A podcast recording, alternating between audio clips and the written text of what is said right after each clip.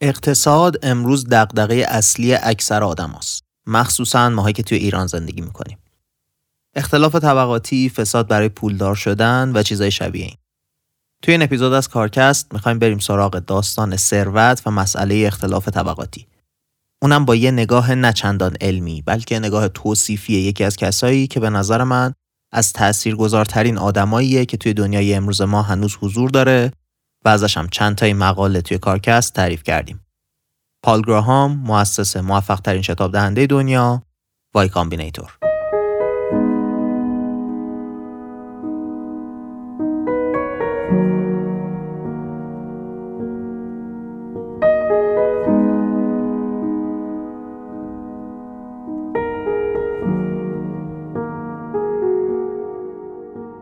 سلام این اپیزود شستم از کارکسته که داره توی مهر ماه 1402 منتشر میشه. توی هر اپیزود از کارکست من محمد هادی شیرانی به کمک تیم کارکست میریم سراغ یه مقاله جالب توی دنیای کسب و کار که فکر می‌کنیم. میشه ازش چیزایی یاد گرفت که توی کار و زندگی روزمرهمون به دردمون بخوره. چند روز پیش به این فکر می‌کردم که ارزشی که کارکست قراره برای آدم درست کنه چیه؟ و تهش چیزی که حس می‌کنم اینه که کارکست قرار اون معلمی باشه که در مورد زندگی کاریمون با همون حرف می‌زنه و هیچ کدوممون احتمالا نداشتیمش. برای همین توی مقالات روز دنیای کسب و کار دنبالش میگردیم و اون چیزهایی رو از این مقاله ها یاد می‌گیریم که شاید فکر می‌کنیم یکی باید سالها قبل بهمون به یاد می‌داده.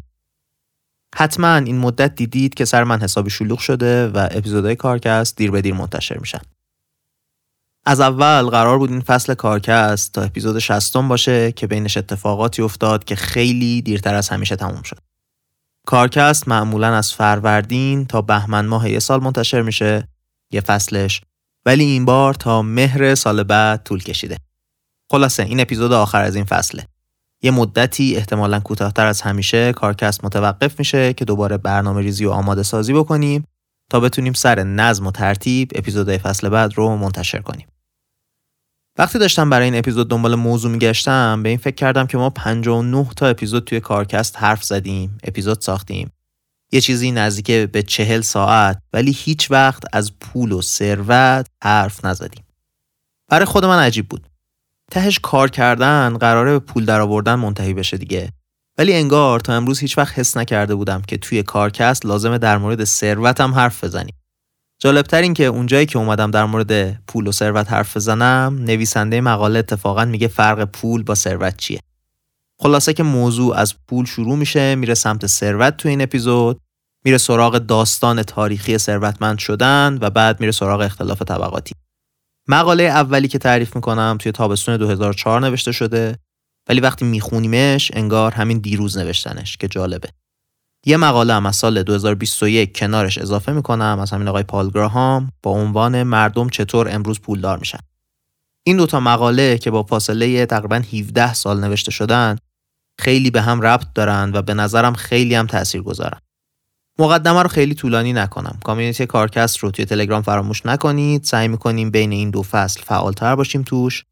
لطفا اگه کارکست رو دوست دارید و همین الان می‌تونید یه لحظه متوقفش کنید و به یکی که براش جالب معرفیش کنید. اگرم الان نمی‌تونید ازتون ممنون میشم که بعدا این کار رو بکنید. بزرگترین کمکیه که با کارکست می‌تونید بکنید واقعا. حرف آخر این که سه سال و نیم از شروع کارکست میگذره حقیقتا برای من حیرت انگیزه. خواستم این حیرت خودم رو توی این اپیزود گفته باشم به عنوان یادگاری. دیگه بریم سراغ اصل داستان.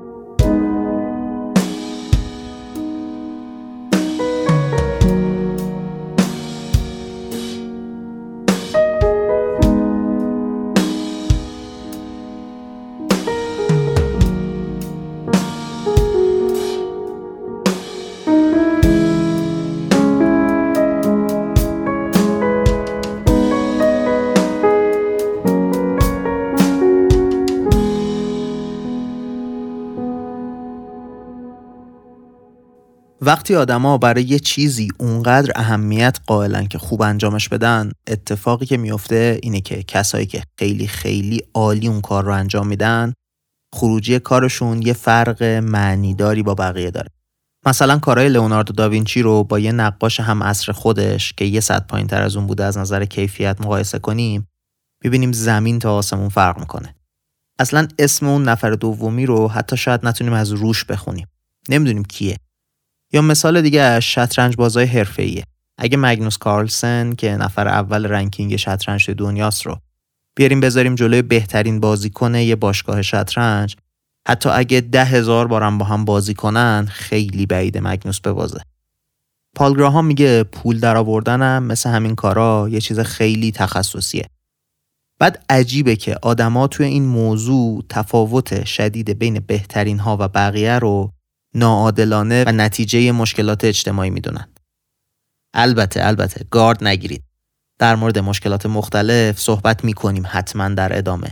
و حرفم این نیست که همه چیز در مورد پولدار شدن بیراد و اشکاله. اتفاقا کلی اشکال و ایراد وجود داره. اینجا حرفمون اینه که در دنیای ایدئال و بدون مشکل کسایی که توی حرفه پول درآوردن خیلی خوب هستن در نهایت بسیار بسیار پولدارتر از یه آدم معمولی یا حتی خوب یا حتی خیلی خوب شاید توی پولدار شدن میشن. پال میگه سه تا دلیل وجود داره که ما با پولدار شدن متفاوت از بقیه چیزایی که آدما توش خوبن برخورد می‌کنیم. یکی این که از بچگی درک درستی از ثروت برامون درست نکردن. یکی این که تا خیلی اخیر و حتی شاید همین الان در جهان سوم ثروتمند شدن از مسیرهای غیر اخلاقی فقط ممکن بوده. و در نهایت این نگاه که اختلاف طبقاتی برای جامعه مزره من تکرار کنم که این مقاله که داریم تعریف می‌کنیم مقاله تحقیقی علمی نیست. یه برداشتی از اقتصاده که توسط کسی که هزاران کسب و کار رو مربیگری کرده تا موفق بشن نوشته شده. به نظر من این نگاهی که داره ارزش بسیار زیادی داره و درک و جهانبینی آدم رو عوض می‌کنه. برای همین اول کار دارم اینا رو میگم چون مطمئنم میشه برای رد حرفای پالگراهام استدلال های منطقی آورد ولی چیزی که ما دنبالشیم چیزاییه که بتونیم از نگاهش برداشت کنیم و توی زندگی خودمون به دردمون بخوره. با این مقدمه بریم سراغ حرف اول این اپیزود. اسمش رو پالگراهام گذاشته مدل ثروت بابا. میگه وقتی پنج سالم بود فکر می‌کردم پریز برق منبع تولید انرژیه. درکی از این نداشتم که یه سری نیروگاه هست که برق رو تولید می‌کنه و این پریز راهیه که من به اون نیروگاه ها وصل بشم. برای بچه ها هم همین شکلی پول. فکر نمی‌کنن ثروت یه جایی داره تولید میشه. فکر می‌کنن ثروت چیزیه که از پدر و مادرشون بهشون می‌رسه. این باعث میشه که بچه ها پول رو با ثروت قاطی کنن. فکر کنن ثروت مثل پول یه چیز محدودیه که تولید نمیشه و ما فقط بهش دسترسی پیدا می‌کنیم. و منبعش هم دولت ها و کسایی هستن که به ما پول رو میدن. در نتیجه خب بهتره وقتی یکی داره تقسیم می‌کنه پول رو عادلانه تقسیمش کنه. ولی واقعیت اینه که ثروت داره تولید میشه و وقتی داره تولید میشه غیر عادلانه تولید میشه. چون کسی داره تقسیمش نمی‌کنه که اصلا عادلانه بخواد باشه. میگه پول و ثروت دو تا چیز مختلف از همن. پول یه چیزیه که باهاش یه نوعی از ثروت رو با یه نوع دیگه از ثروت جابجا می‌کنیم. ثروت اون پایه و اساس داستانه. محصولات و سرویس هایی که بهشون دسترسی پیدا می‌کنیم. وقتی به کشور فقیر یا کشور ثروتمند سفر کنیم لازم نیست موجودی حساب بانکی آدما رو ببینیم تا بفهمیم این کشور ثروتمنده یا فقیره. کافیه به زندگی آدما نگاه کنیم و ببینیم که اوضاع اقتصادی چطوره. خیابونا، خونه ها، لباس مردم، غذایی که می‌خورن همه نشون میده که اوضاع اقتصادی چطوره، چقدر ثروتمندن آدما. حتی وضعیت سلامت آدما هم این رو نشون میده. ثروت از کجا میاد؟ آدما تولیدش می‌کنن. اون موقعی که آدما کشاورز بودن، این مسئله خیلی ساده بود. چون لازم بود اکثر چیزایی که استفاده می‌کنن رو خودشون تولید کنن. خونه، گله، مواد غذایی که میکاشتن، اینا به راحتی نشون می‌داد که هر کی چقدر ثروتمنده. هر کی بیشتر از اینا داشت معلوم بود که این خانواده ثروتمندتریه اون موقع بدیهی بود که ثروت یه چیز محدود نیست. همه می‌تونن بیشتر گوسفند داشته باشن زمین بیشتری رو کشت و کار کنن خونه بزرگتری بسازن. معلوم بود که همین آدما هستن که دارن ثروت رو تولید می‌کنن. هر کی ثروت بیشتری می‌خواست تلاش بیشتری می‌کرد تا ایجادش کنه برای خودش. امروز هم اوضاع دنیا فرقی نکرده. ولی تعداد کمی از ما ثروت رو داریم تولید می‌کنیم. اکثر ما داریم برای یه شخص دیگه ای ثروت ایجاد می‌کنیم و به ازاش ازش پول می‌گیریم که بریم اون نوعی از ثروت که خودمون لازم داریم رو تهیه کنیم. بهش میگیم حقوق. بچه ها نمی‌تونن ثروت تولید کنن. هر چی که لازم دارن و از پدر و مادرشون می‌گیرن وقتی ثروت حالا شهر بازی رفتن باشه غذای خوب خوردن باشه کنسول بازی باشه کتاب و دفتر باشه هر چی که باشه از دیگران به ما می‌رسه معلومه که فکر می‌کنیم. چه خوب می‌شد که عادلانه به هممون می‌رسید. یکی بیشتر از یکی دیگه نداشت. بچه کنترلی نداره روی تولید ثروت.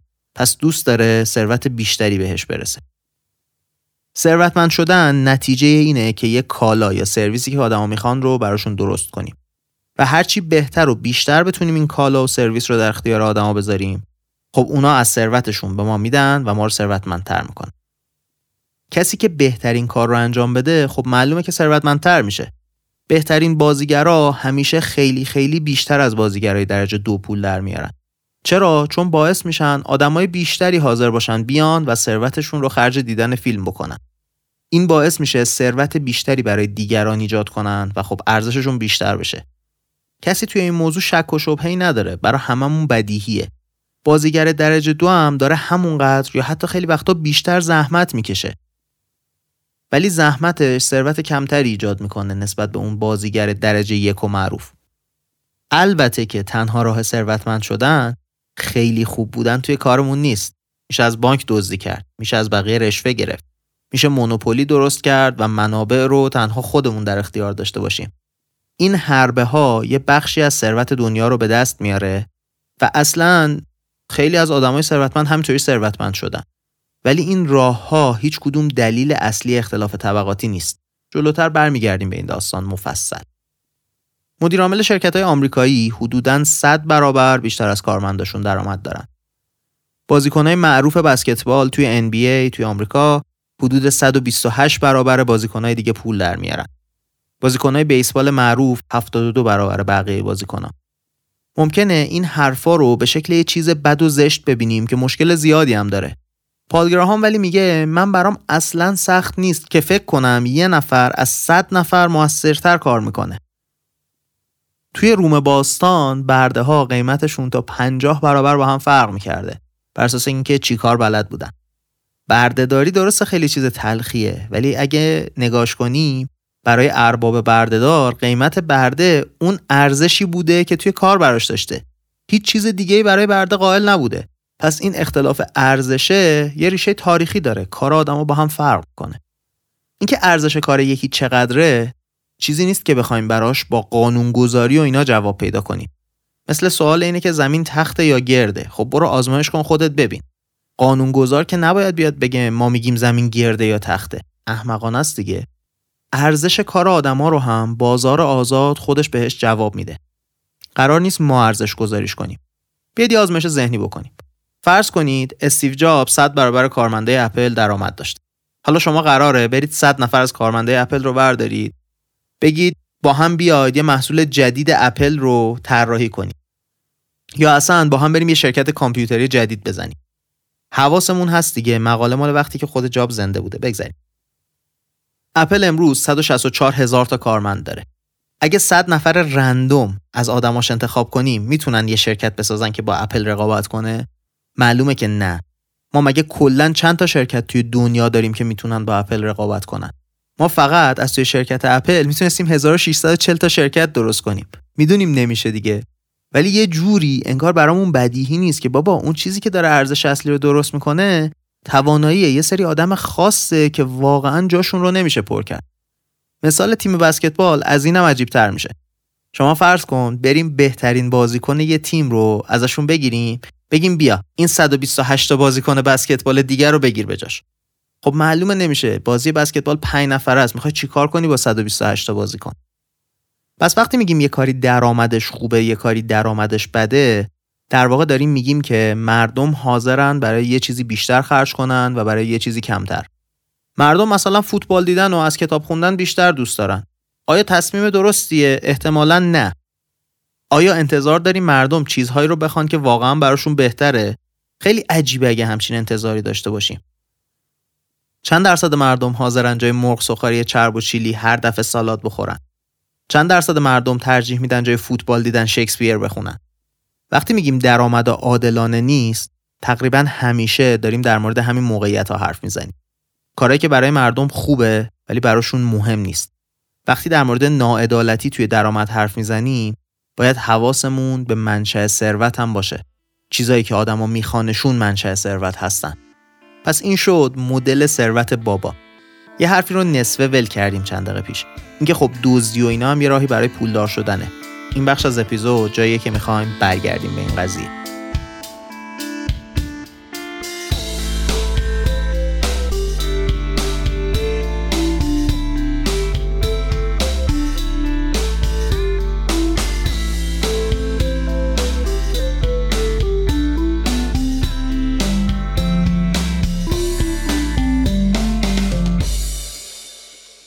توی اکثر تاریخ بشر دزدی یکی از راه های اصلی پولدار شدن بوده. حالا منظورمون از دزدی چیه؟ اگه داریم در مورد تاریخ قبل کشاورزی بشر حرف می‌زنیم حمله کردن به دیگران و گرفتن منابعشون.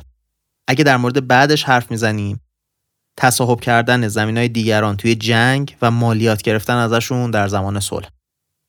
پال گراهام میگه سال هزار میلادی وقتی ثروت می‌خواستن حمله می‌کردن به یه سری نجیب زاده دیگه و داراییاشون رو تصاحب می‌کردن و می‌دادن به آدمای نزدیک به خودشون.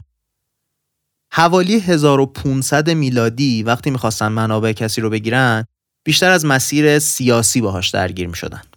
حرفش ولی اینه که ته داستان رو که نگاه کنیم شبیه همه هر دوتاش و حتی این ساختار انتقال ثروت همین امروز شاید توی زیمبابوه مثلا کار کنه. توی جوامع ساختارمندتر مثل چین اون دوران به جای درگیری مالیات می‌گرفتن. خلاصه ولی ته داستان یه حرفه. راه ثروتمند شدن تولید ثروت نبوده. تصاحب ثروت بوده. مسیرش هم خدمت به فرمان روای قدرتمند بوده که وقتی منابع رو گرفت که بخشش رو هم به تو بده. چی داستان رو عوض کرد؟ ظهور طبقه متوسط. طبقه متوسط کسایی بودن که نه ثروتمند بودن نه فقیر. توی جامعه فئودال یه آدم یا ارباب بود یا رعیت فئودال. ارباب یه مقداری زمین داشت که داراییاش بودن و خب هرچی کشت می‌شد توش مال اون بود.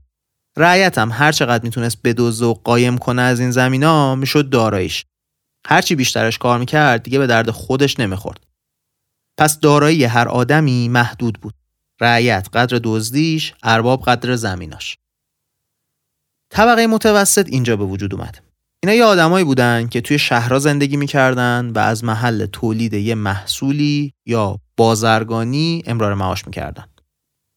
میگه توی قرن ده و یازده میلادی بود که نجیب زاده های فقیرتر و رعیت ها با هم دست به یکی کردن رفتن توی شهرها و انقدر قدرتمند شدن که آروم آروم بتونن ارباب های فئودال رو نادیده بگیرن و زندگی خودشون رو داشته باشن به عنوان طبقه مستقل.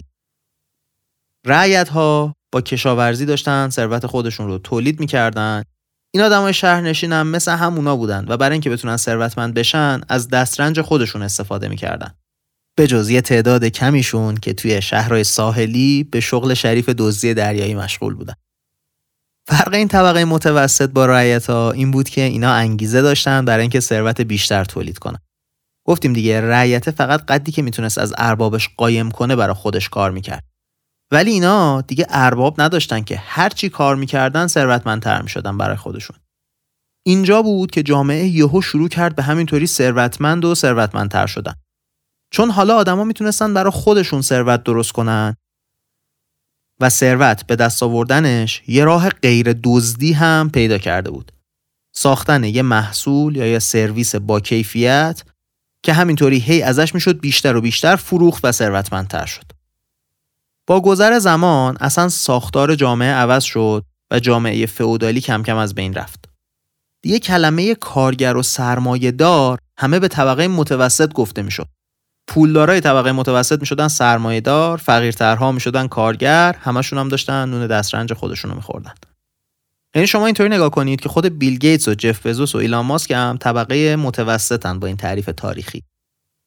حالا از اینجای مقاله برای خود من خیلی جالب میشه. پال گراهام میگه قرن 17 هم توی انگلیس خیلی شبیه کشورهای جهان سومی الان بوده. فعالیت توی حکومت یکی از راه های اصلی ثروتمند شدن بود. اصل ثروت اون موقع از چیزی که بهش میگیم فساد میومد نه از تجارت. قرن 19 هم تازه جایی بود که این روند آروم آروم عوض شد. هنوزم رشوه وجود داشته همه جا هنوزم هست.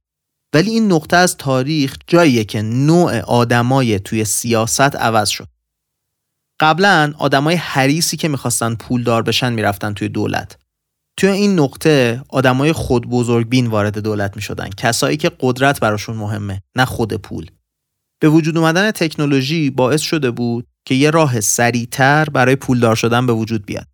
راهی که حتی از دزدی هم سریعتر بود. تصویر مرد پولدار قرن 19 هم صاحب کارخونه است نه یه مقام دولتی. به وجود اومدن طبقه متوسط جاییه که ثروتمند شدن.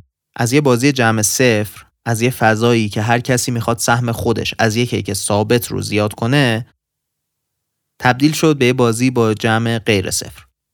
حالا هر کسی می‌تونست یه گوشه بره کیک خودش رو بپزه. لازم نبود کیک از بقیه بدزده. مثالاش جالبه. استیو جابز و استیو وزنیاک جیب کسی رو خالی نکردن برای پولدار شدن خودشون.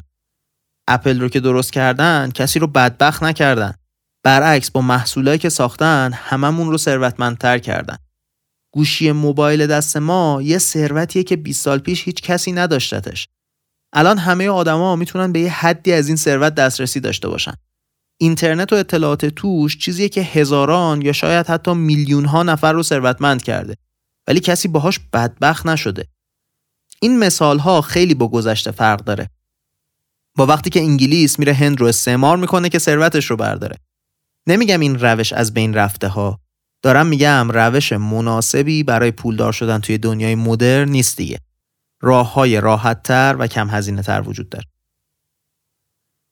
اینجا یه حرف طلایی می‌زنه پالگراهام میگه یادتونه توی بخش قبلی گفتم مدل پول بابا رو اینکه پول یه سرمنشایی داره و به ما می‌رسه؟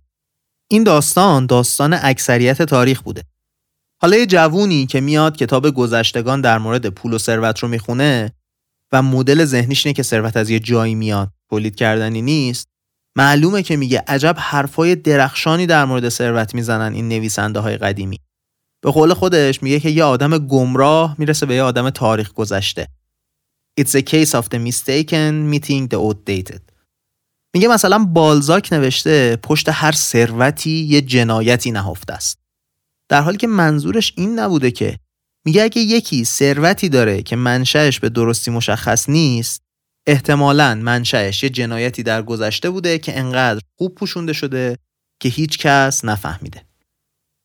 همین الان هم توی جهان سوم این جمله توضیح پالگراهام در 90 درصد مواقع درسته. حالا تیکه خندهدارش کجاست؟ اینکه بالزاک خودش توی قرن 19 هم تو فرانسه زندگی می‌کرده که سالها از انقلاب صنعتی گذشته بوده. بعد خودش اصلا از مسیر رمان نویسی ثروتمند شده. منظورشون بوده که خودم هم جنایتکارم. حرف آخر پالگراهام توی این بخش رو بگیم و رد بشیم. میگه هنوز که هنوزه تعداد کمی کشور هستن که توشون فساد پرهزینه تر و سخت تره تا اینکه از مسیر تکنولوژی کسی پولدار بشه. بدیهیه که چون این روش کل اقتصاد رو هم رشد میده ثروت آفرینی دوزی نکردن پس ثروتمندترین کشورها جاهایی باید باشن که ثروتمند شدن توشون بیشتر از راه تولید ثروت اتفاق میافته. اکثر جاهای دنیا هنوزم سریعترین راه ثروتمند شدن دزدی و رشوه و فساده. بخش بعدی حرف پالگراهام اسمش اهرام تکنولوژیه. حالا الان میگم براتون داستانش چیه.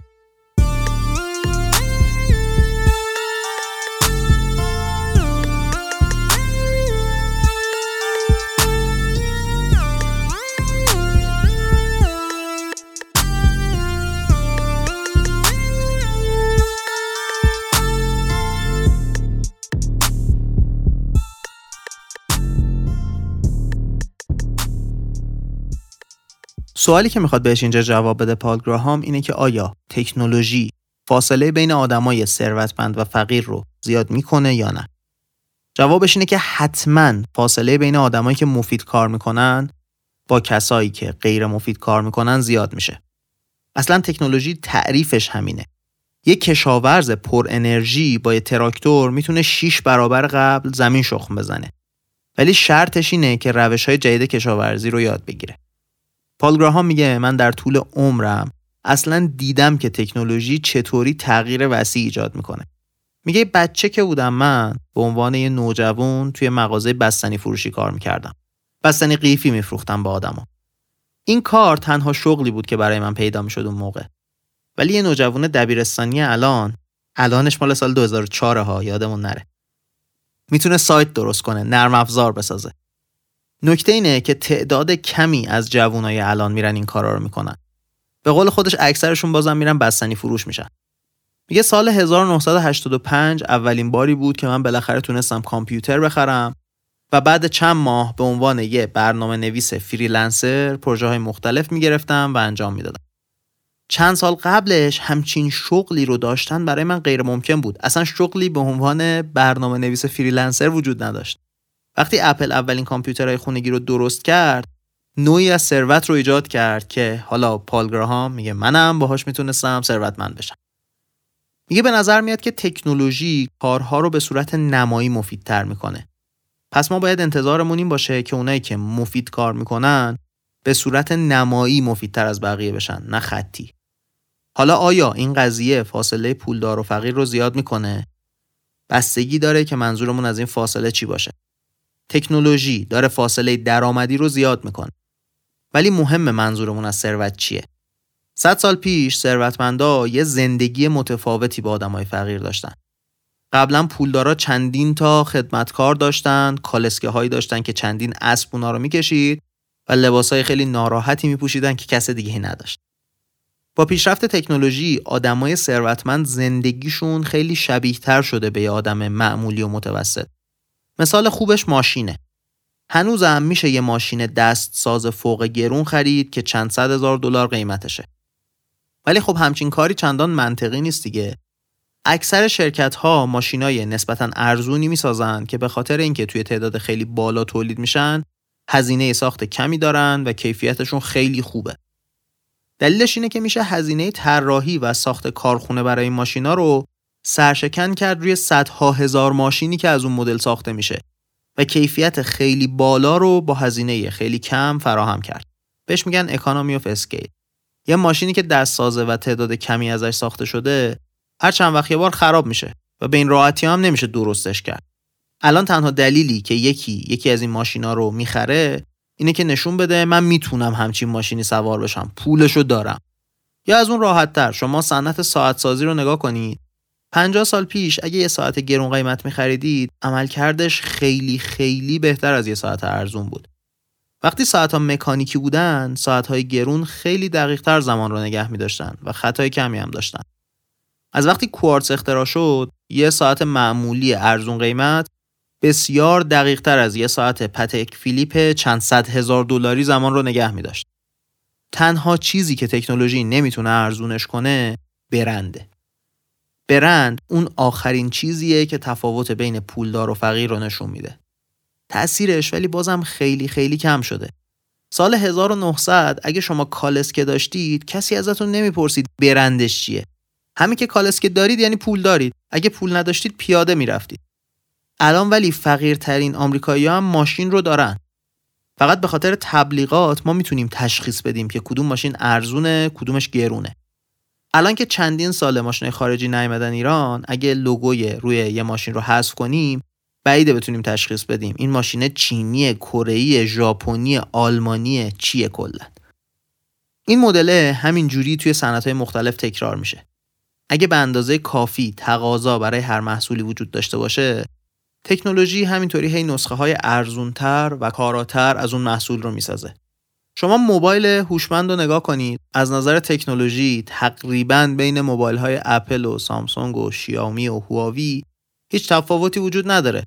چرا؟ چون همه میخواستنش پس تکنولوژی یه راهی پیدا می‌کنه که انقدر ارزونش کنه که همه بتونن بخرنش. الان توی کشورهای فقیر آفریقایی هم اکثر آدما اسمارت فون دارن. خیلیاشون برق ندارن یه پنل خورشیدی گذاشتن رو سقف خونه که لامپ خونه رو روشن می‌کنه و باهاش موبایلشون رو شارژ می‌کنن و به اینترنت وصل میشن. تکنولوژی خلاصه قرار راحت بکنه زندگی رو و هیچ چیزی بیشتر از راحتی برای ثروتمندا مهم نیست. اصلا انگار نماد ثروتمند بودن راحتیه. این میشه که اون محصولای نسبتا ارزون برای ثروتمندها هم معمولا بهتر میشن تا محصولای گرون. میگه شما دوروبر خودتون رو نگاه کنید. اکثر کسایی که می‌شناسید همون غذایی رو می‌خورن که شما می‌خورید. همون مدل لباسایی رو میپوشن که شما میپوشید. ممکنه محله خونشون فرق کنه با شما یا خونشون از شما بزرگتر یا کوچیکتر باشه یا مثلا ماشین بهتری سوار بشن. ولی اکثر آدم ها ماشین رو دارن غذاهای مشابه می‌خورن لباسهای مشابه میپوشن. حتی همون خونه و ماشینم از متریال های مشابهی ساخته شده. همون سیمان و آهن و سیم مسی و گچ و آجر توی خونه همه استفاده شده. حتی پولدارها زمانشون رو مثل بقیه صرف می‌کنن. اکثرشون انقدر پولدار هستن که تا چند نسل لازم نیست کار کنن. ولی فشار اجتماعی روی آدما و این حس پوچی حاصل از بیکاری باعث میشه که اونا هم به اندازه بقیه کار کنن. حداقل اگه کار مفیدی هم ندارن ادای کار کردن در بیارن. 200 سال پیش دنیا این شکلی نبود. اگه یه زن از طبقه متوسط با یه مرد پولدار ازدواج می‌کرده ازش انتظار داشتن ارتباطش رو با دوستاش قطع کنه. الان اگه یکی به دوستاش بگه من همسرم پول داره دیگه از نظر اجتماعی درست نیست با شما وقت بگذرونم حداقل من با خودم فکر می‌کنم که مگه عصر حجره؟ یعنی چی من بیشتر از تو پول دارم پس دیگه با تویی که کمتر پول داری وقت نمیگذرونم؟ اون ساختار اجتماعی که الان وصل به پولدار بودن توی دنیا سیستم آموزشه. فقط اگه از یه حدی پولدارتر باشی می‌تونی توی بهترین دانشگاه ها و مدرسه ها درس بخونی. خلاصه تکنولوژی فاصله کیفیت زندگی پولدار و فقیر رو کم و کمتر می‌کنه. اون چیزی که عوض میشه ولی تفاوت پولیه که آدما دارن. اون هر روز داره بزرگتر میشه. پال میگه اگه لنین رهبر جماهیر شوروی الان زنده بود و توی یه شرکت تکنولوژی قدم می‌زد و می‌دید که مدیر عامل روی یه میز مشابه بقیه کارمندان نشسته توی همون جایی که بقیه کارمندا دارن کار می‌کنن به کار خودش می‌رسه. همه لباسهای شبیه هم پوشیدن غذاهای شبیه هم می‌خورن. تازه با اسم کوچیک هم دیگر صدا می‌کنن. فکر می‌کرد تصویرش از سوسیالیسم به واقعیت پیوسته. تا اون لحظه که موجودی حساب بانکی آدما رو می‌دید اون موقع با خودش می‌گفت اوپس چی شد؟ حالا ته داستان آیا تکنولوژی باعث میشه فاصله طبقاتی زیاد بشه؟ به نظر می‌رسه توی هر چیزی به جز مقدار پول این اتفاق نیفتاده.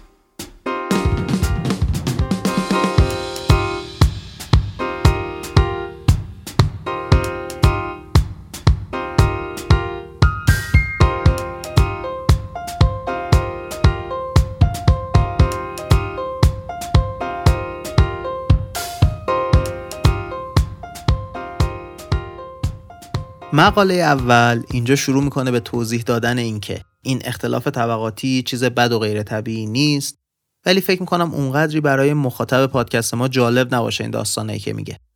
برای همین می‌خوام برم سراغ مقاله دوم که توی سال 2021 نوشته شده. پال گراهام اومده 100 نفر بالای لیست فوربس که پولدارترین آدمای دنیا توی اون سال بودن رو بررسی کرده تا ببینه داستانشون چیه. پولدارترین ها چطوری پولدار شدن؟ این کار رو هم به صورت تاریخی کرده.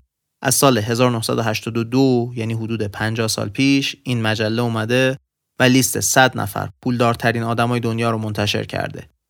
و به نظرم اینکه چی شده اینا پولدار شدن می‌تونه یه حرف جالبی باشه برای اینکه این فصل کارکست رو باهاش تموم کنیم. حالا مقاله رو که تعریف کنم احتمالا دلیل اینکه این دوتا مقاله رو به هم چسبوندم براتون روشن میشه. میگه سال 1982 اگه به لیست نگاه می‌کردید 60 نفرشون از مسیر ارسی که بهشون رسیده بوده توی این لیست قرار گرفته بودن. فقط 10 نفرشون نوادگان یه آقایی بودن به اسم دوپون. توی سال 2020 ولی این عدد از نصف هم کمتر شده و 27 نفر از ارسی که بهشون رسیده توی این لیست هستن. حالا چرا تعداد کسایی که ارث دارن کمتر شده؟ مالیات بر ارث زیاد شده؟ نه برعکس کلی هم کم شده. مسئله این نیست که ارث کمتری داره به آدما می‌رسه. برعکس مسئله اینه که کسایی که خودشون ثروتمند میشن تعدادشون زیاد شده. حالا این 73 نفر دیگه چطوری پولدار شدن؟ یا از مسیر ساختن شرکت که 75 درصدشون اینطوری یا از مسیر سرمایه گذاری که 25 درصد بقیهشون رو تشکیل میده. 56 نفر از شرکت های جدید ثروتمند شدن که 52 تاشون مؤسس شرکت بودن. دوتاشون از اولین کارمندای شرکت بودن و دوتاشون هم همسر کسایی بودن که شرکت بزرگی ساختن. 17 تاشون هم شرکت های سرمایه گذاری رو مدیریت می‌کنن. سال 1982 هیچ کدوم از صاحبین شرکت های سرمایه گذاری توی این لیست نبودن. این شرکت ها وجود داشتن ها ولی مالکاشون اونقدری پولدار نشده بودن که به صد نفر اول برسن. دو تا چیز عوض شده. یکی که روش های سرمایه گذاری جدید پیدا شده که باهاش میشه سود زیادتری به دست آورد. مثل سرمایه گذاری خطرپذیر. و دومیش هم اینه که آدم های بیشتری اعتماد می‌کنن به این شرکت ها که پولشون رو بهشون بدن. خلاصه داستان ولی روش اصلی پولدار شدن شرکت جدید ساختنه و جالب این که نوع این شرکت های جدید هم عوض شده. توی 1982 از چهل نفری که شرکت داشتن حداقل 24 نفرشون از مسیر املاک یا نفت و گاز پولدار شده بودن.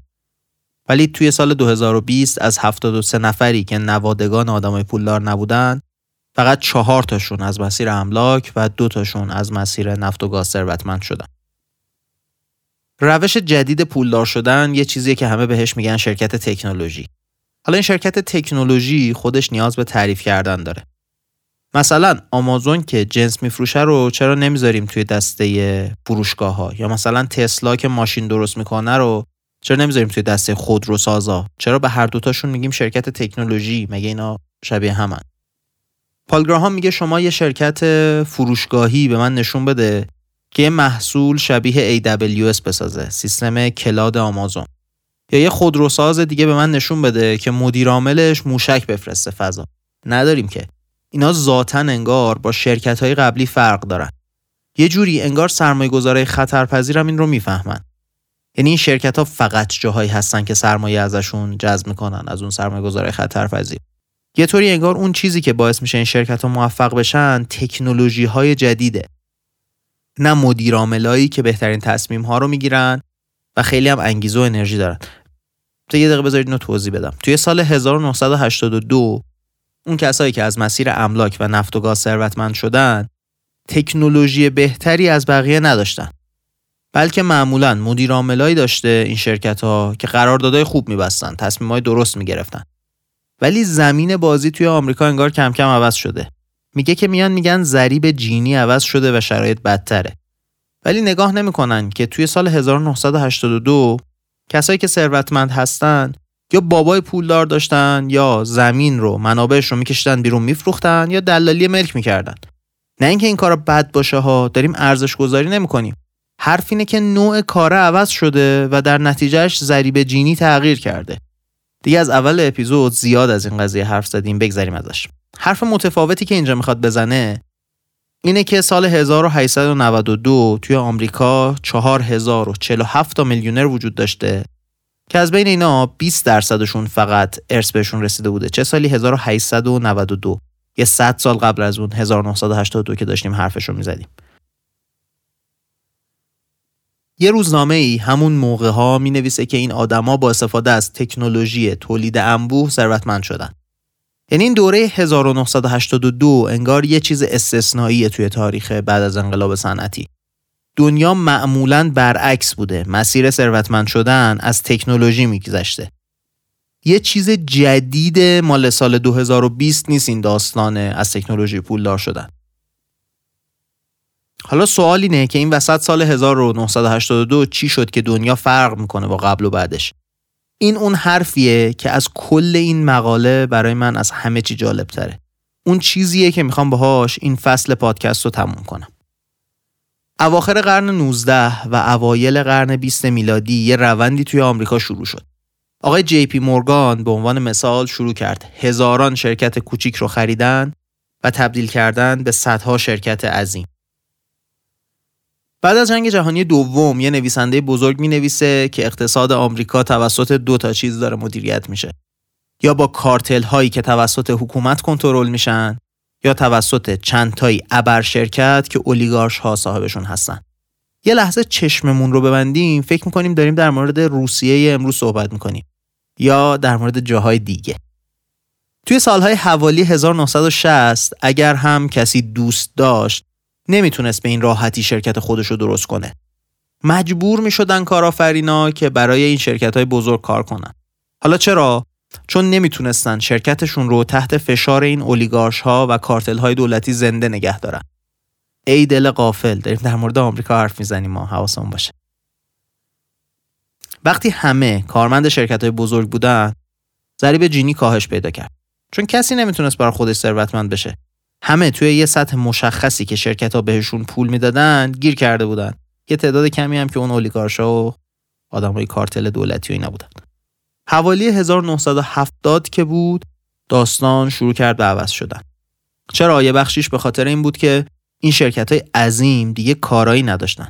از قسمت قبلی حرف یادمونه که وقتی فرصت برای رشد شخصی وجود نداشته باشه چی میشه؟ سیستم میره به سمت دزدی و فساد. همین اتفاق توی آمریکای اون دوران هم افتاده بود و خب شرکت ها کند و بیخاصیت شده بودن. دیگه توی 1970 کل اقتصاد شده بوده. چند تا کلونی قدرتمند که خودشون رو حتی از چنگال بازار آزاد هم حفظ کرده بودن. رئیس جمهور وقت آمریکا آقای کارتر متوجه این داستان میشه.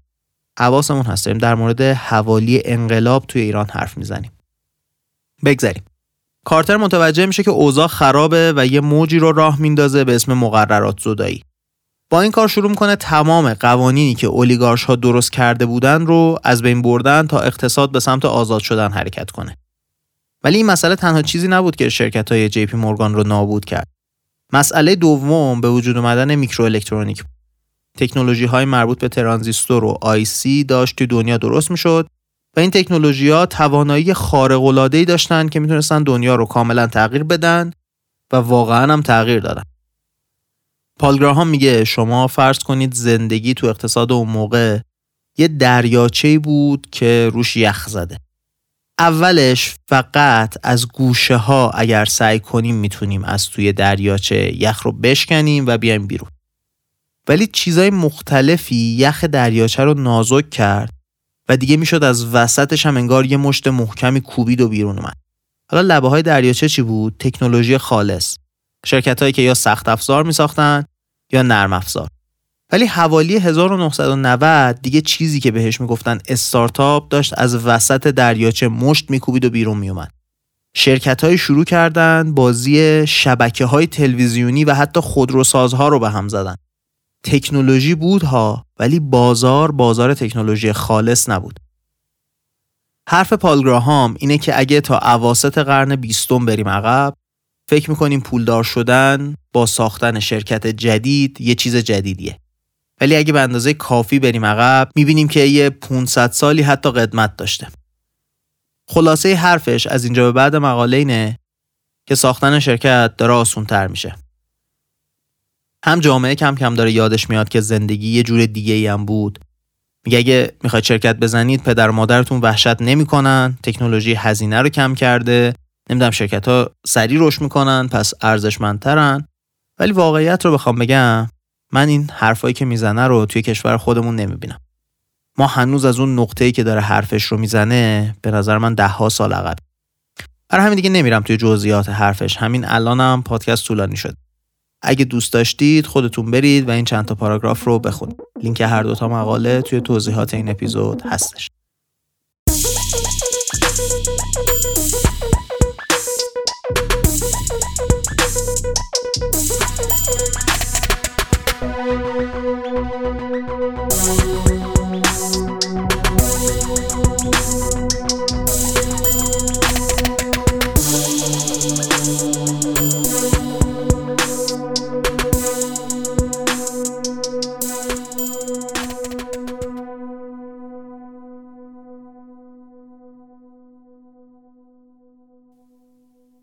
از این شروع کردیم که اختلاف درآمدی از کجا به وجود میاد؟ بعد رفتیم سراغ دلایلی که آدما فکر می‌کنن اختلاف طبقاتی بده. اول در مورد این حرف زدیم که مدل ذهنی اولیه ما ممکنه اینطوری نباشه که ثروت خلق میشه. بلکه فکر کنیم ثروت فقط منتقل میشه و این بشه که فکر کنیم اختلاف درآمدی چیز مشکل داری ذاتن بعد رفتیم سراغ دلایل تاریخی اینکه توی تاریخ اکثر جاهای دنیا پولدار شدن نتیجه دزدی و قارت و فساد بوده. و این قضیه باعث می شده که آدما فکر کنن ثروت چیز بدیه. توضیح دادیم تکنولوژی چطوری باعث شده که فساد و دزدی راه مناسبی برای پول درآوردن نباشه. بعد رفتیم سراغ پولدارترین آدمای آمریکا و سعی کردیم روند تغییر ثروتمندها توی آمریکا رو بررسی کنیم و ببینیم این فساد و تولید ثروت که ازش حرف زدیم چطوری قویتر و ضعیفتر شده توی این فضا.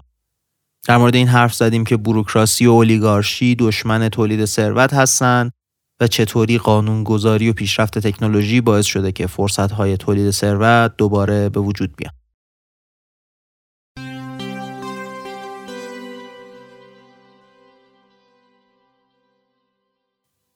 بعد از حدود یه سال و نیم رسیدیم به آخرین فصل از کارکست این فصل هم اپیزوداش از فصل قبلی کمتر بود هم بالا و پایین زیاد داشت دیر و زود شدن اپیزود داشت. ولی ما تمام تلاشمون رو کردیم که این مسیر رو به جلوی پادکست قطع نشه. توی چند ماه پیش رو سعی می‌کنیم مشکلاتی که روی هم تلمبار شدن توی مدت رو باشون مواجه بشیم که بتونیم فصل بعد رو منظمتر و با کیفیتتر دوباره شروع کنیم. تمام تلاشمون اینه که فصل بعدی رو زود شروع کنیم ولی احتمالا چند هفته تا چند ماهی انتشار اپیزود جدید متوقف میشه که ما بتونیم ساختارمون رو دوباره مرتب کنیم. توی مدت که نیستیم سعی می‌کنیم توی کامیونیتی کارکست فعالتر بشیم، حرفای جالبمون رو اونجا بزنیم و بیشتر به سوال شما جواب بدیم. اگه توی تلگرام ندارید ما رو می‌تونید از توی توضیحات همین اپیزود پیدا کنید کامیونیتی رو. قبل اینکه این فصل رو تموم کنم می‌خوام دو تا پادکست جالب بهتون معرفی کنم که البته جفتشون هم انگلیسیه پادکست اول اسمش فاوندرز و ایدهش اینه که بیایم و زندگی نامه کارآفرین های موفق تاریخ رو بخونیم و هر چی که به نظرمون توی کار و زندگیمون قابل استفاده است رو ازش یاد بگیریم. به قول خود سازنده پادکست اگه ما بتونیم با خوندن زندگی نامه آدمی 5 درصد دانش اون آدم مهم رو که 50 سال کار کرده یاد بگیریم توی چند روز یا چند ساعت می‌تونیم چند سال از دانش و تجربه اون آدم رو به دست بیاریم. و خب بعد از چند وقت واقعا سالها توی زندگی جلو بیفتیم. به عنوان یه پیشنهاد یه اپیزود از این پادکست در مورد چارلی مانگر رو براتون توی توضیحات این اپیزود گذاشتم. برای اینکه اگه دوست داشتید این پادکست رو شروع کنید با پیشنهاد من شروعش کنید. قبل از اینکه برید سراغ این پادکسته ولی می‌خوام حواستون رو به یه چیزی جمع کنم. کسب و کارهای موفق نتیجه تلاش تصمیمهای درست و شانس. اگر یادمون بره که پارامتر شانس چیز مهمیه ممکنه به جای اینکه دنبال الگوهای واقعی بگردیم بچسبیم به چیزی که چندان هم مهم نباشه. مثلا چه می‌دونم یه مدتی مد شده بود ملت مثل استیو جابز فقط یه مدل لباس میپوشیدن و فکر می‌کردن این میشه منبع اصلی موفقیتشون. موفقیت توی کسب و کار راه آسون نداره. شاید بعضی شانس بیارن و زود موفق بشن. ولی معمولا موفقیت توی کسب و کار حاصل چندین بار شکست خوردن و ناامید نشدنه و ممکنه با شنیدن این زندگی نامه و داستان موفقیت های خارق العاده این مسئله رو یادمون بره. خلاصه که موقع گوش کردن این پادکست توصیه می‌کنم که عینک شکاکی و تحلیلگریتون رو از چشمتون در نیارید و حتما هم گوشش کنید. پادکست خیلی خوبیه. پادکست دومی که می‌خوام بهتون معرفی کنم اسمش گیم کرافت داستان یه آقایی به اسم آقای میچ لسکی که این آقا آدم مهمی بوده توی صنعت گیم و بازی کامپیوتری. می‌خواسته کتاب بنویسه تاریخچه بازی های کامپیوتری رو تعریف کنه و نگاهش هم کاملا کسب و کاریه. ولی به این نتیجه رسیده که اینو تبدیل بکنه به پادکستی که برای آدما گوش کردن و فهمیدنش راحت تر باشه. هشت دونه اپیزود یه ساعت و اندی داره کلا و اینکه قرارم نیست بعدا منتشر بشه. خیلی خیلی جالبه. خیلی ایده میده در مورد کسب و کار با آدما. و خب احتمالا تا اینجا متوجه شدید که بازی کامپیوتری رو من دوست دارم و کلا برام خیلی جالب و جذاب بود. بهتون حتما توصیه می‌کنم که اگر وقت داشتید و حوصله کردید این پادکست رو گوش کنید. خیلی هم طولانی نیست. تو این فرصتی که کارکست نیست چیز خوبیه برگوش کردن. آخر کاری می‌خوام ازتون تشکر کنم بابت اینکه یه فصل دیگه همراه کارکست بودید. ازتون خواهش کنم که توی این مدتی که ما نیستیم ما رو به دیگران معرفی کنید. اگر پیشنهادی انتقادی نظری بحثی صحبتی چیزی دارید حتما به همون بگید تا بتونیم فصل بعدی رو بهتر از همیشه پیش ببریم. آخر سرم مثل همیشه می‌خوام تشکر کنم از تیم کارکست. محمد رستگارزاده، علی امیریان، آیلار سیامی، پویا کهندانی و سارا میرموسا. این بود اپیزود 60 از کارکست.